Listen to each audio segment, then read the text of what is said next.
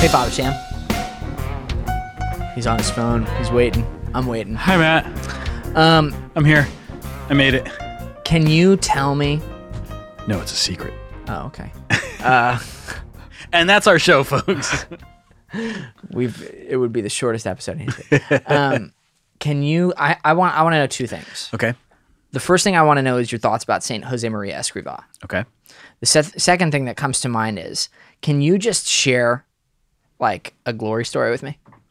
An example. Have you ever experienced something like unbelievably miraculous? Have you ever seen somebody healed in person?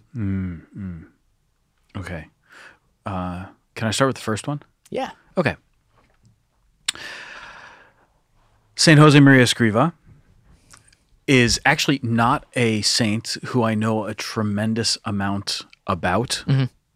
I I've not really spent much time on his on his life. I know that mm-hmm. he was a Spanish priest, uh, and I know that he's the founder of Opus Dei. And I have read The Way and The Forge and The Furrow. I Yeah, believe the- is the the, other tr- one. the- the- yeah, that's right. I- I've never read The Furrow, but I've I've read The Way and The Forge. You just called it quits on the furrow. yeah, I just I just never made it there. Uh, but it's these pithy, very very quick little. Yeah. You know, like Oh, one, no, I- I know basically yeah. one liners. They're really good. Um, I, I think there's a tremendous amount of spiritual insight. I agree with you. I think Jose Maria Escriva is sort of the the natural conclusion of Saint Francis de Sales. Okay. So Francis de Sales was this great bishop. Uh, Yeah. he reformed the clergy of his diocese, but he also he wrote. He wrote. uh Introduction to the Devout Life. Yes, Yeah. which I have never read, but I have been told is a book that every Catholic should read. in in a lot of ways, Introduction to the Devout Life and what St. Francis de Sales articulates is something that Jose Maria Escriva simply picked up. Really. And and he that was a baton that he picked up and he carried and and he ran with it to say Wow. that in fact pursuing holiness of life and sanctifying your your daily activity is the responsibility of all people regardless of who you are your state in life if you're if you're a bishop if you're a priest if you're a father and Yeah. a farmer uh, if you're if you're a, a lady at home if you're a wealthy noblewoman it doesn't matter who you are you've got a responsibility to strive for holiness I mean, this was a big theme at Vatican II. Exactly. So I think Francis de Sales was already long ago articulating this. It was understood already in the life of the church. Mm. And then Jose Maria Escriva picks it up at a time when that, that idea forgotten. of yeah, it, it kind of gotten forgotten. And this the sense of in order to be a saint, I the only way is for me to be a priest or to be a nun. Those are the special people that God has chosen, and the rest of us are just kind of left to our own devices, hoping we don't end up in hell. And Jose Maria Escriva says, "No, no, no, no. That's that's not the case. Uh, in fact, you can sanctify your work. You, you, the daily labors that you have can be an offering to God that lead to your sanctification, um, that help you to become holy, and that transform the world. And so he really wanted to involve the laity in this in this apostolate and in this daily seeking after holiness. Well." He starts this with Opus Dei, which which begins before the Second Vatican Council, Right. and then the Second Vatican Council rolls around, and at Vatican II, central to the the central document of the of Vatican II, and I will stand on that hill and fight that Lumen Gentium, Yeah, the was gonna say, dogmatic it is, constitution of the Church, is the central document of the entire council. Not Dei Verbum. No. No, Da- Dei Verbum's important. Don't get me wrong. Right. There's the I four. mean, they're all important. The four major constitutions uh, Right. are, are all important. So you have the the first one that comes out, which is uh, on on the liturgy, uh, Mm-hmm. and then Lumen Gentium, Dei Verbum, and Gaudium et Spes. Right. So Sacrosanctum Concilium on the liturgy is important because it's it's highlighting that the Eucharist is the source and summit of our of our faith, Mm-hmm. but it's the Church's self understanding, the Church's understanding of, of herself. Uh, so De Ver, uh, Lumen Gentium rather articulating how the Church understands what the Church is on a theological level right. is expressing this. And i think it is it is at the heart of everything else. And at the heart of that document is the chapter on the universal call to holiness. Right. that all people because of their baptism by virtue of having been born again into life in christ are called to be holy. This is what saint jose maria Escriva is is teaching. Um, it is entirely in line with, with his teaching. It's entirely in line with what St. Francis de Sales taught a few centuries earlier. And it's entirely in line with everything, actually, that the whole church's tradition had, had carried. That, as Mother Teresa said after the council, holiness is not a privilege for just a few, it is the simple responsibility for you and for me. Wow. Yeah. That is. That holiness is not something that's reserved. Holiness is something that all of us can can achieve. And the I think church still doesn't know that, I think. Am I correct? in in, In- in in official documents in what the church teaches yes has that has that knowledge has that awareness penetrated and become part of the the daily life of- Maybe I should. of That, I most probably people I put No. it too strongly. I no think. but but that's you're actually saying it exactly the right way does the church know this well yes and no right. the church knows this in in the sense that the church has the capacity to teach and has the authority to, to teach. Mm-hmm. Uh, the church knows this in the sense that this is part of the deposit of faith that is handed on that you are called to be holy. Right. Right. Right. People in the church don't know this. Is what I should Right. have said. But if if the church as the body of Christ is made up of many members, then in a certain way, it's true that the church doesn't know this yet. Yeah. This reality. And that's what Jose Maria Escriva is trying to do. That's what Opus Dei exists for, is to is Yeah. to try to make this known. Opus Dei does not exist to keep albino monks um, hunting down secret treasures and and fighting off archaeologists who come to find it. Um, Right. You know, angels and demons and all that stuff. Is The this a Code. reference to? It's the Da Vinci okay. Code. I was no. like, yeah. Uh, I was like, what is going on? yeah, no, they have this whole thing about the albino Opus Dei monk uh, who's like, Oh. which doesn't exist. There's no Opus Dei monks. Um, Right. so that is that is hilarious. whole slew of I mean, that is so. There was one description I remember reading of like in from from this book. I can't remember what the name of the street was, but it was describing these uh, the Swiss Guard um, in their in their black SUVs driving uh, Right. very fast down this down this road in Rome. And I'm, one day I'm like walking down the street and I realize that I'm on that road and it's cobblestone and it's narrow as all get out and barely wide enough Right. for an individual car to go by, much less Right. the Swiss Guard driving speeding Right. in their in their sleek black SUVs. I'm like, that's just not happening. I'm sorry. There's actually a book quit. from Ignatius called uh, "Decoding the Da Vinci Yes. Code." I think. yeah. It, I mean, didn't it?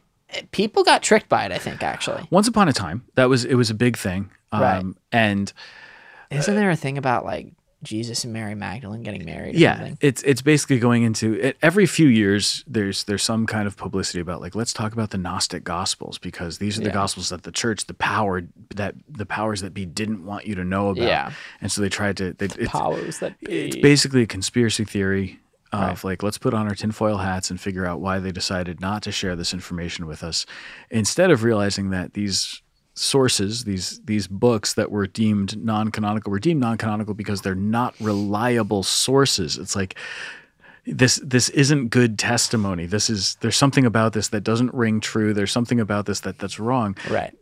They're not canonical. yeah, rejecting rejecting somebody's testimony as false or as unreliable uh, Is not the uh, same thing. it's not the same thing as yeah. hiding something or trying to prevent people from knowing about it. Saying no, this is not reliable testimony. Right. And that's all it is. So anyway, every And- few years there's, heck, there's like a in new scripture craze. it says to test everything.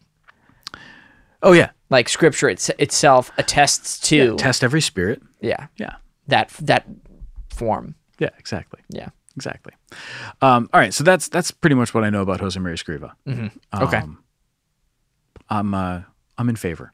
There is a statue of Saint Jose Maria Escriva at Saint Peter's Basilica, not inside but Really? outside. Yeah. So outside the basilica, if you if you ever have the chance to like get around the like the back part of the of the basilica, Mm-hmm.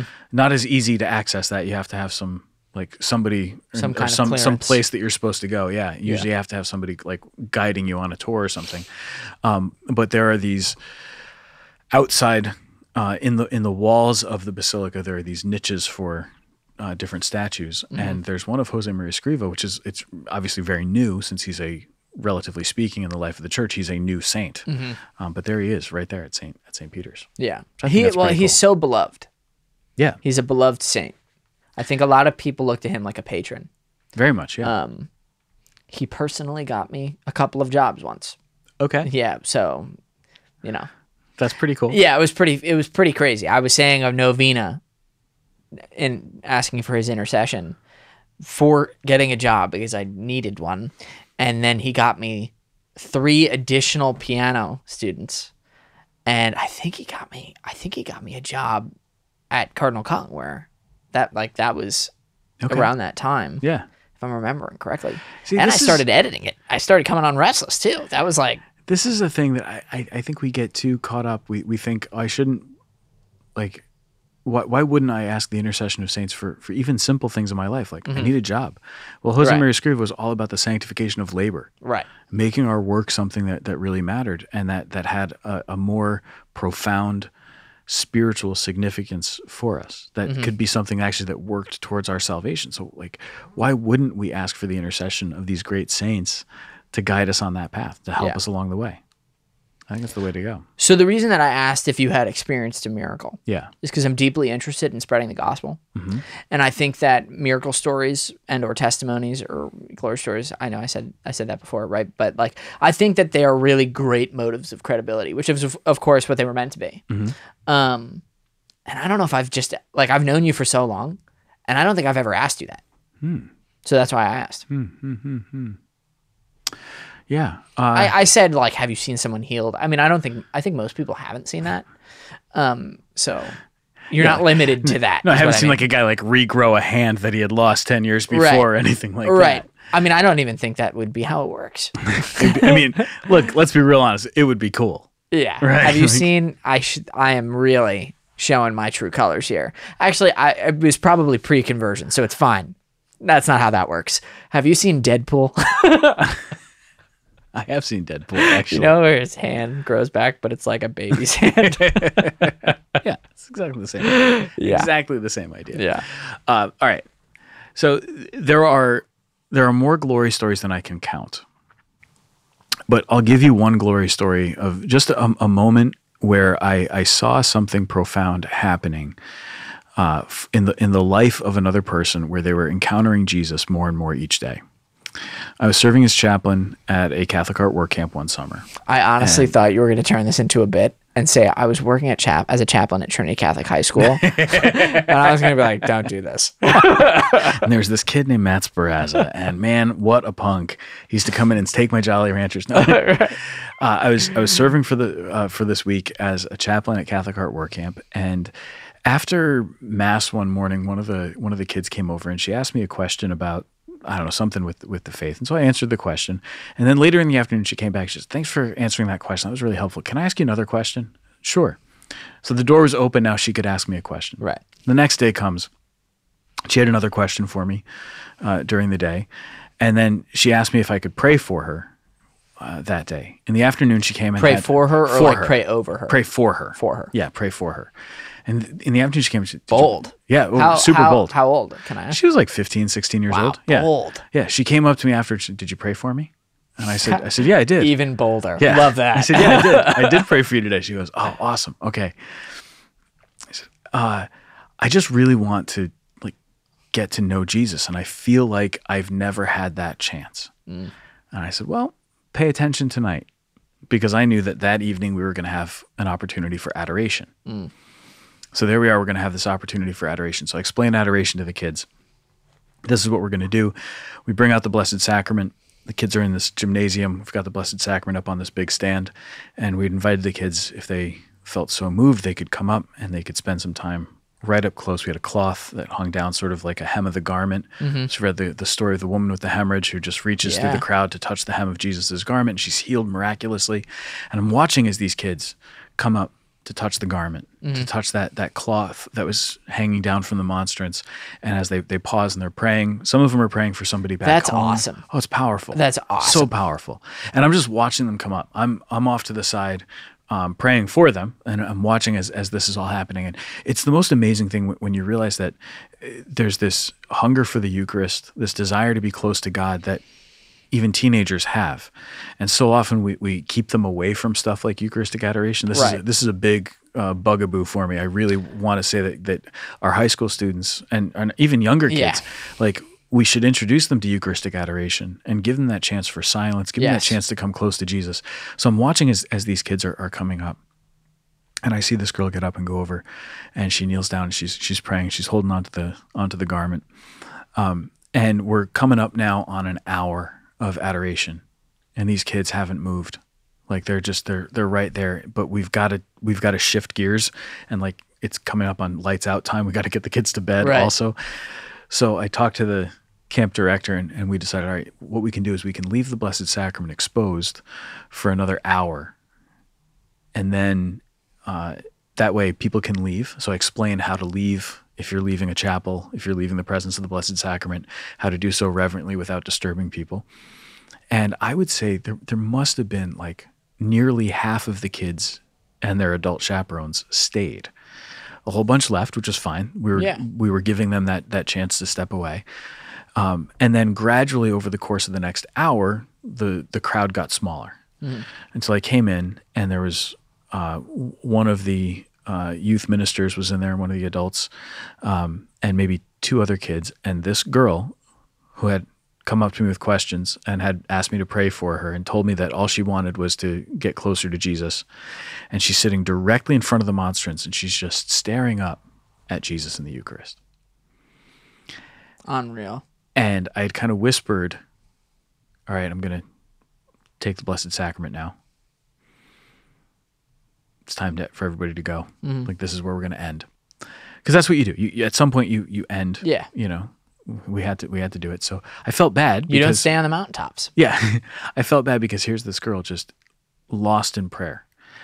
And I realized that she was like not aware that I was present.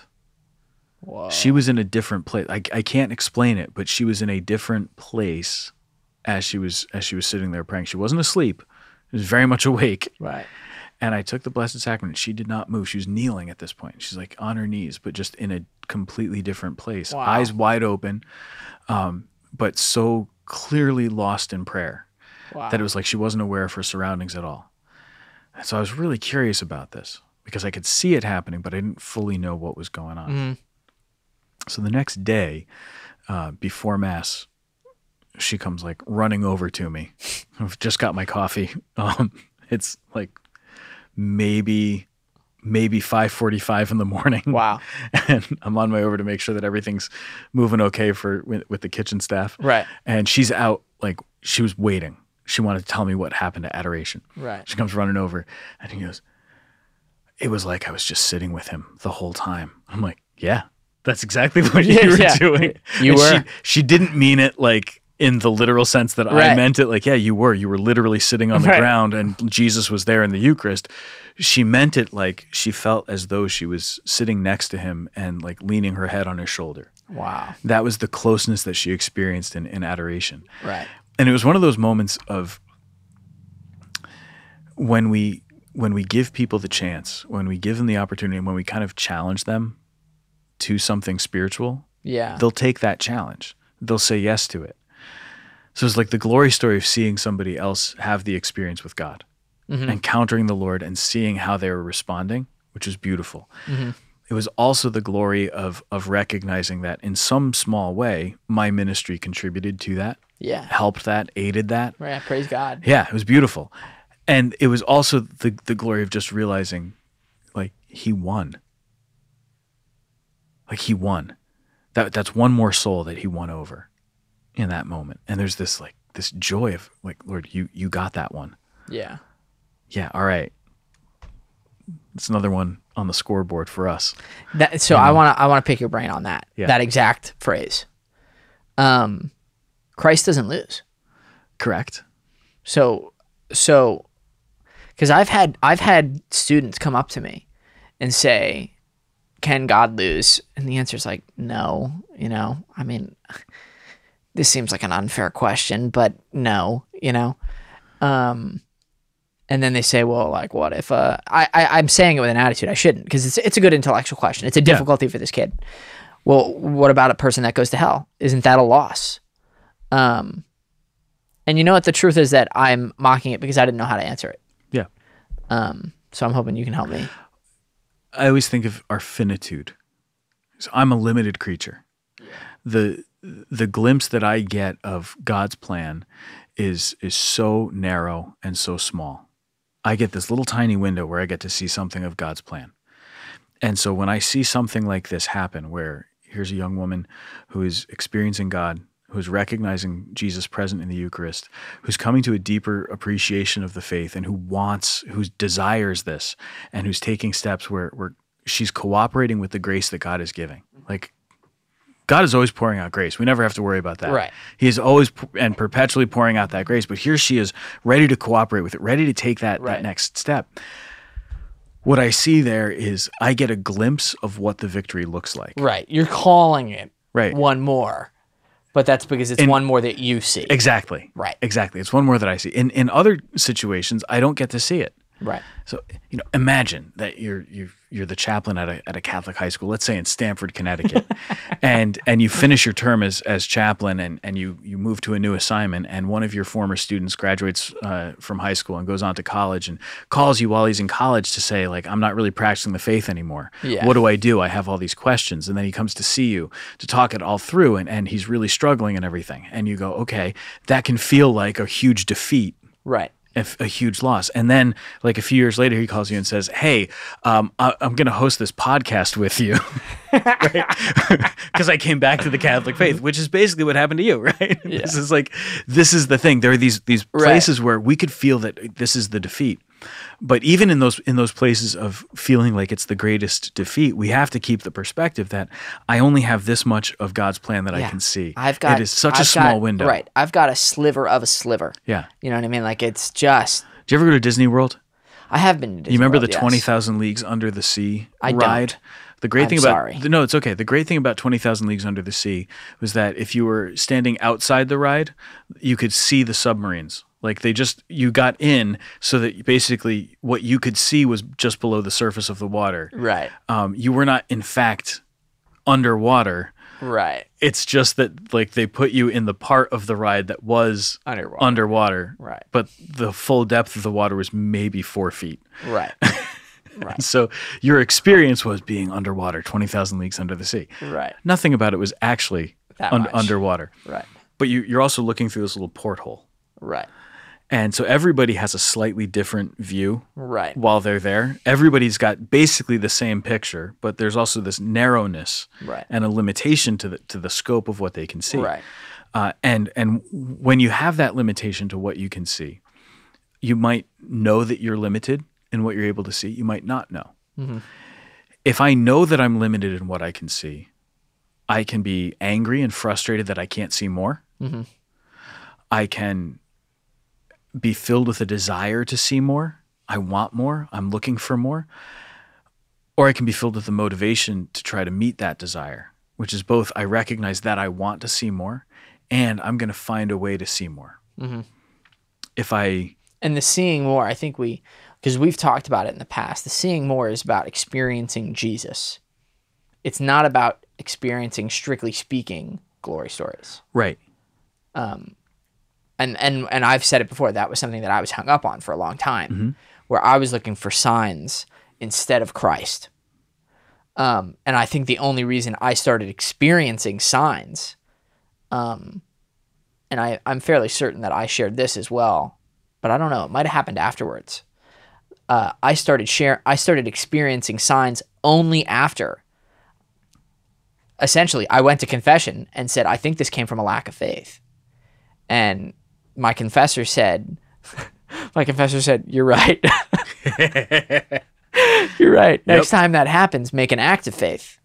And it was only after i began you know meeting that that that because i don't think it's i mean it maybe it's a maybe it's like a crooked desire but it's not even a really a crooked desire in the in a sinful way perhaps you know like like i i wanted to experience signs because I knew there were so many signs in scripture that I was like, I really believe this. And I believe that all of this, th- these things still exist and I want to be a part of it. what do you notice about the signs that are experienced in Scripture, though? They're always followed by someone coming to faith. And, but what else? Um, I don't know. What am I missing? Well, with the exception of like Gideon, most of the signs are are given without somebody asking for them. Even the signs that are are are given, and this will be the sign to you. Right. It's not because the sign that is that is being given uh, was asked for. So the shepherds keeping watch over their flocks by night in the field are approached by the angels, uh, who tell them to go to Bethlehem because tonight is born a Savior who is Christ and Lord. And they're like, okay. And this will be the sign to you. You will find a babe wrapped in swaddling clothes and lying in a manger. That's the sign. Right. they're told to look for that sign, but they didn't say, how are we supposed to know? I mean, well, one of them did, right? Uh, Zachariah did, right? No, the shepherd, no, the shepherd's in the field. No, no, but I'm saying like I. You're right. I'm I'm bringing it to an to an Yeah. extent extension of it. Mary says, um, Mary says, "How can this be? "How can this be?" since I have no relationship." Zechariah says, "Is it Zechariah? Am I saying the wrong thing? Yeah. name?" So Z- Zechariah, Yeah. his his question about the birth of his son John the Baptist, it's doubt. It's doubt, right? But even John, even even Zechariah doesn't ask, "Prove it. Give me a sign Mm. that's going to prove this." He simply doubts. I Right? was like, I was like, did I somehow get his name wrong? No, the, in, but in, in like the story of Gideon, Right. Gideon says, uh, "If if this is what you want, then uh, I'm going to lay this fleece here on the ground. Uh, let it be soaked with dew, but the grass all around it be dry in the morning." And then the next day he goes, "Okay, let let's switch that around. Let the grass be wet with dew, but the the fleece perfectly dry." And the next day it's perfectly dry. Um, and so he's asking for a sign as as the proof of what God has promised. But in general, most of those most of the moments where there, where a sign is given, it, it's given without the person seeking it out. When we go seeking the signs, you know, if, if we're if we're if we're too gung ho or if we're too like focused in on on the sign itself, uh, unfortunately, we might see it. But we might not actually be seeing a real sign. We, we might just be, it's like a self fulfilling prophecy. Right. I so desperately want to see this that I go and I, I see it, even though it's not actually what God desired Right. for me. Wow. I've never I've never heard of it that way. Yeah. I've never thought of it like that. Yeah. So it's it's it's more like receive what, what is given and and recognize where God is present. This is where reflection comes in. You know, we, Yeah. we've talked about that before that it's so important to be able to reflect on our experiences and to and to recognize these things. And sometimes it's reflection in the moment Yeah. or in the immediate aftermath, right? Sometimes you don't realize things until years later. Right. You know, oh, in that moment this is what was happening. Right. Right. and and how powerful you know um and, and then there's those moments too where you just realize like who the heck am i I know, because that's the other thing. It's like there is this. I, I I think our our littleness. You know, when you finally recognize how small you are, and I don't mean that in in like God loves you so much it's crazy. You know what I mean? Like you don't even know the extent to which God loves you, but that Right. doesn't change the fact that you are small right you know and it shows how abundantly gracious he is that you are so small and he loves you so much.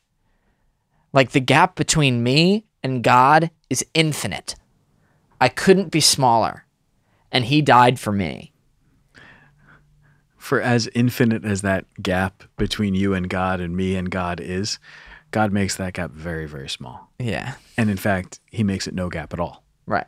Right he just steps into it right and and well I, when you said that actually what i thought was like he makes it so small that i consume him you know what i mean like Yeah. like that is how intimate it is No, that but that's that's exactly right, and that's why that's why the Eucharist is such a powerful place for that encounter. Right. and that's why so many, so many of if, if I'm going to tell you a glory story, one of those moments where you realize God is close, so many of them for me are rooted in the Eucharist. really because I think that's You know what? I mean, I'm thinking about it, and a lot of like m- me too. Yeah.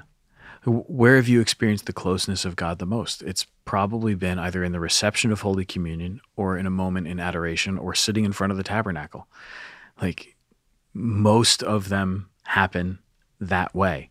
There are other places where, where you Right. have these where you have these moments or like just this The wind blows of- where it will. yeah. You know what I mean? There, there are going to be other moments in other in other places, but there Right. are there are so many of those kinds of stories. And then there's also the, the the little moments where you find out that somehow something that you did brought someone closer to God. yeah.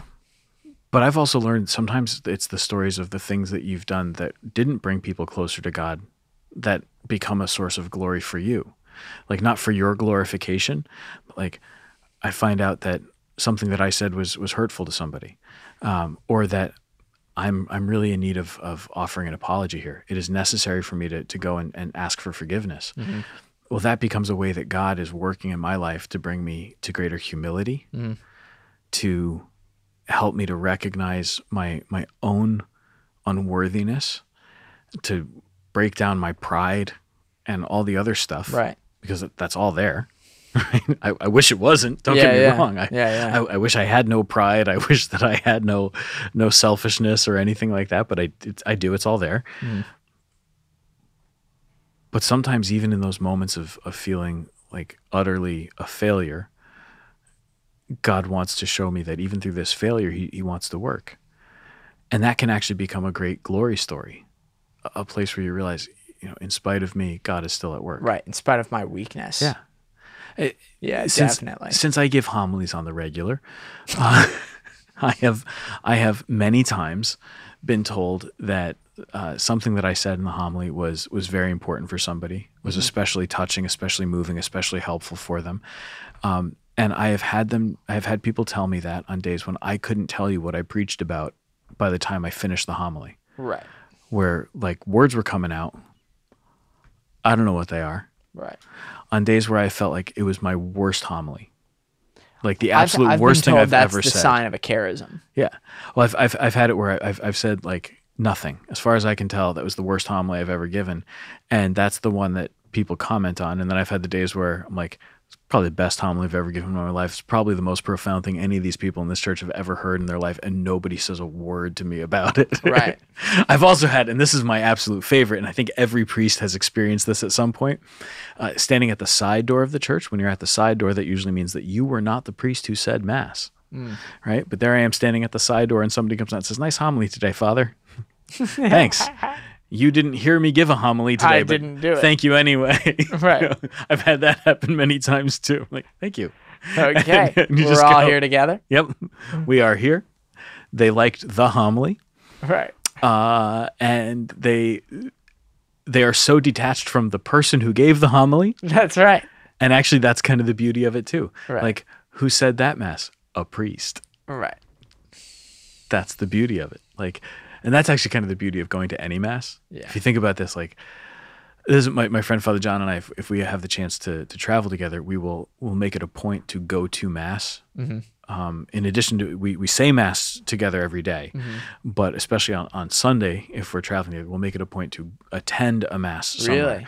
Uh, we did. We started doing this a couple years ago um, because we're like we never have the chance to go to mass, and it's a good reminder. Like, It's a good reminder of what it's like for people in the pew to be there to attend mass, to pray, Right. um, and to just like kind of get back into that. Yeah. Yeah. So there we are uh, attending attending mass, and, and I realized like I could not tell you the name of any of the priests who have celebrated the masses that I've attended. Right. No idea who they are. Yeah. Doesn't matter. Doesn't matter. It's a priest. When I have guests coming into the church, people who are, are from other parishes or other states, family members or something like that who are visiting, I realize they will not remember my name. And that's kind of glorious, Yeah. you know? There's a beauty in that. So that's where I find the glory stories. You know? Yeah. Yeah, and it should be that way. I, that, I- that's not to discount miracles. That's nor is that to, to suggest that we shouldn't be be asking God for those miracles. Um, it's just that I, mean, 'cause think we I've have to heard be able to find the glory in other places. because I've I've heard before. That's like I mean earlier today we were talking about how interested I am in the beginning of the charismatic renewal. Yeah, I mean I think like if I were being charitable my, to myself instead of being hard on myself, which is easily the thing you end up doing, right? If I'm being charitable to myself, it's that I am interested in the charismatic renewal because like I want to see God's awesome power. Mm-hmm. Right? Glory is the manifestation of God's awesome presence. That's what glory is, right? So I want to see that glory. You know what I mean? Because I love the Lord.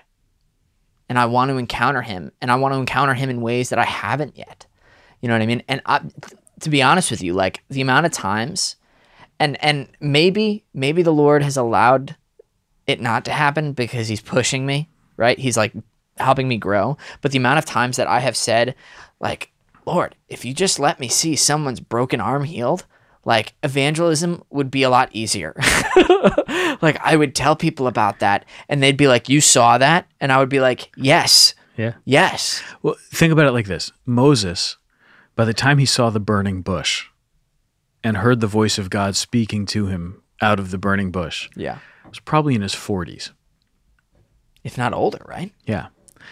And then he took Israel and over the course of time, Yeah. it, it was not a, a, a, a quick process. The seven plagues that, that afflicted Egypt w- were not like uh, just For done us, over the, it's sentences. right. For him, it's at least days. Yeah, at least days, if not weeks and months. Right. Possibly even. I'd have to go back and do the research. But in any case, he finally gets Israel out, and then he sees again a big chunk of time between the burning bush and extending his hand over the water and the Red Sea parting. And then it's another big chunk of time before he's called up Mount Sinai mm-hmm. to receive the commandments. It's another big chunk of time before the pillar of fire and the pillar of smoke that leads them through the through the desert. And then it's 40 years in the desert Right. Without necessarily seeing any manifestation of God's presence. And isn't it amazing? Well, there's the manna, I guess. The- yeah, but it's like that but, becomes but how that becomes the we write- ordinary. how easily we write off God's power right. and his his providence and his gifts and his How easily we also write off the ordinary daily task. right, Every day they had to go out and gather up the manna. right. Right. And it's only after a long time with the manna that they complain and want quail. And so Moses has to go and ask God for quail. And then God See, that's interesting right? because I, I God guess gives them the I didn't meat. read close enough. Yeah. Because I mean, I, I mean, I've learned to read scripture slowly, and it's taken time Ha, to have it? to learn that. Time slowly. Yeah, That's, that's, right. good. Okay. Um, just but just but, want to explain the, I- joke. thanks. We've been high fiving during podcasts more, and they're usually bad high fives. because we're too far away from each other. and also, I got a cast on. What is that But- about? Come on now. You didn't. I didn't tell you the story. No. I didn't. I was moving an industrial sized bread mixer, and I overextended my wrist. Because this thing was like six hundred. why wouldn't you be moving an industrial sized I love bread my mixer? father-in-law to death. I love the guy, I really love bread.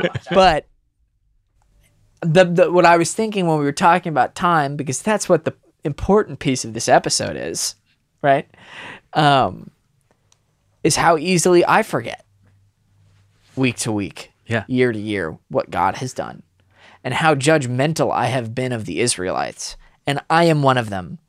You know what I mm-hmm. mean? Metaphorically speaking, I grew up in Connecticut, but but frankly, you know what I mean? Like how quick I am to write off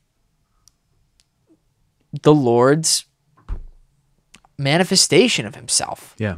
Grace. Yeah, and and not just to to write off the manifestation, but how how quick we are to neglect the the daily, Right. right? That every day God led the Israelites by that pillar of fire and the pillar of cloud. Every day God rained down the manna from heaven for them to Right. eat. Every day he was doing this. There wasn't a daily manifestation of some great power. These were the ordinary ways in which God was present to his people. I don't know. Pillar of fires. It's I mean it's it's it seems pretty extraordinary, right? But Yeah. then again, when it's something that you see every day, For 40 years. you get used to it. Yeah. It becomes it becomes part of your natural landscape. In Right. the same way that What am I missing, do you think? You know uh, what I mean? well, I, I think it's Probably it's, the Eucharist. it's the broad appreciation You know what I mean? of, of the fact that God wants to be present to us. That in fact relationship is is not extraordinary. Relationship is our natural it's it's the way that God created us. He created us for relationship. Yeah. And relationship becomes something that we're accustomed to. It becomes something that's normal. It becomes a, a normal part of our life because that's what we're made for. Um, when we focus only on the big glory story, especially you know those scriptural stories of something amazing happening, we can get caught up in thinking that yeah, it's it's always going to be that way, and we can forget some of the other things that are really important that go along with it. But that God is so present in the ordinary circumstances, in the daily circumstances. When we become more aware of how God is present in the daily and ordinary circumstances, then when there's the big manifestation of His glory, we're, we're actually more prone to notice it. Yeah. When we were talking to Father Boniface Hicks, this is what he kept talking about. He kept talking about relationship and how that was the key. Um, and I think that's where you're heading there. Yeah, that's exactly it. You know, It's all it's all about relationships. I think that somebody, something that really brings this to the forefront. Have you ever watched Chosen? Everybody always asks that, and I feel really guilty because I've only seen like three episodes. Do you like it or you dislike it? Uh, liked it very much. Okay. okay. What, what I saw, I liked very, very much. Um, Yeah, I- it's it's not been a question of disliking. It's entirely a question of time. yeah, fair enough. Yeah, I think I think it. I mean, listen, like just like anything else, there are questionable things, I guess. You know what I mean? Um, but altogether, it is fantastic. I think you Yeah. know, and I mean, Renee really loves it as well. Um, and it it really it's it's it's very inviting. Like, I am not one. Actually, I was gonna say I'm not one who gets super emotional with TV shows, but that's just not true.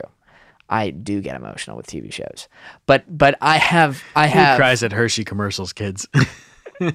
I'm trying to think the last thing that I I got I got he got all misty eyed I, I wasn't Sun misty, commercial. It wasn't misty eyed, but I got like exhilarated watching the Great British Baking Show. Have you ever watched that? I have not. It was fantastic. I got exhilarated. I was like, this is so cool. He was he had baked a great cake. Um, but the point is that you know the chosen, I think, is a very good example of of of media that like I don't know invites you into recognizing Christ in the daily, because because we we are tempted to overly spiritualize and see Jesus as this big, you know, really we it's uh, really it's that we forget Christ's humanity. Yeah, there's also the fear I think sometimes that if we if we recognize Jesus in the daily, we're going to make Jesus routine. Right. Well, but I do. I think we do. But that, that's just it. There's supposed to be a balance, right? Yeah. We have to have a routine of spiritual life. Right. We we It have has to be daily. We we require a routine. Right. We need that daily contact. Yes. The fact of daily contact does not therefore mean that it is routine in the sense of this is this is normal, uh, this is this is nothing important, right? But rather it means that by means of this routine, normal approach, I'm going to encounter what's what's really happening. I'm going to encounter the, the God who is present here. Yeah. Yeah. Amen. Amen. Thanks, man. Yeah. This is fun. My pleasure. We're having fun doing. it. All right. Hey, it's great For to the see you. tangent, I'm Matt Sprazza. I forgot my name. I was never given a name. I was never born. I'm Father Sam Kachuba. See you next time. God bless you. Hey, everybody, I hope you enjoyed the show. If you'd like to further support The Tangent, please consider subscribing or following on your preferred platform, following us at The Tangent underscore Catholic on Instagram, or even donating at veritascatholic.com. See you next time. God bless.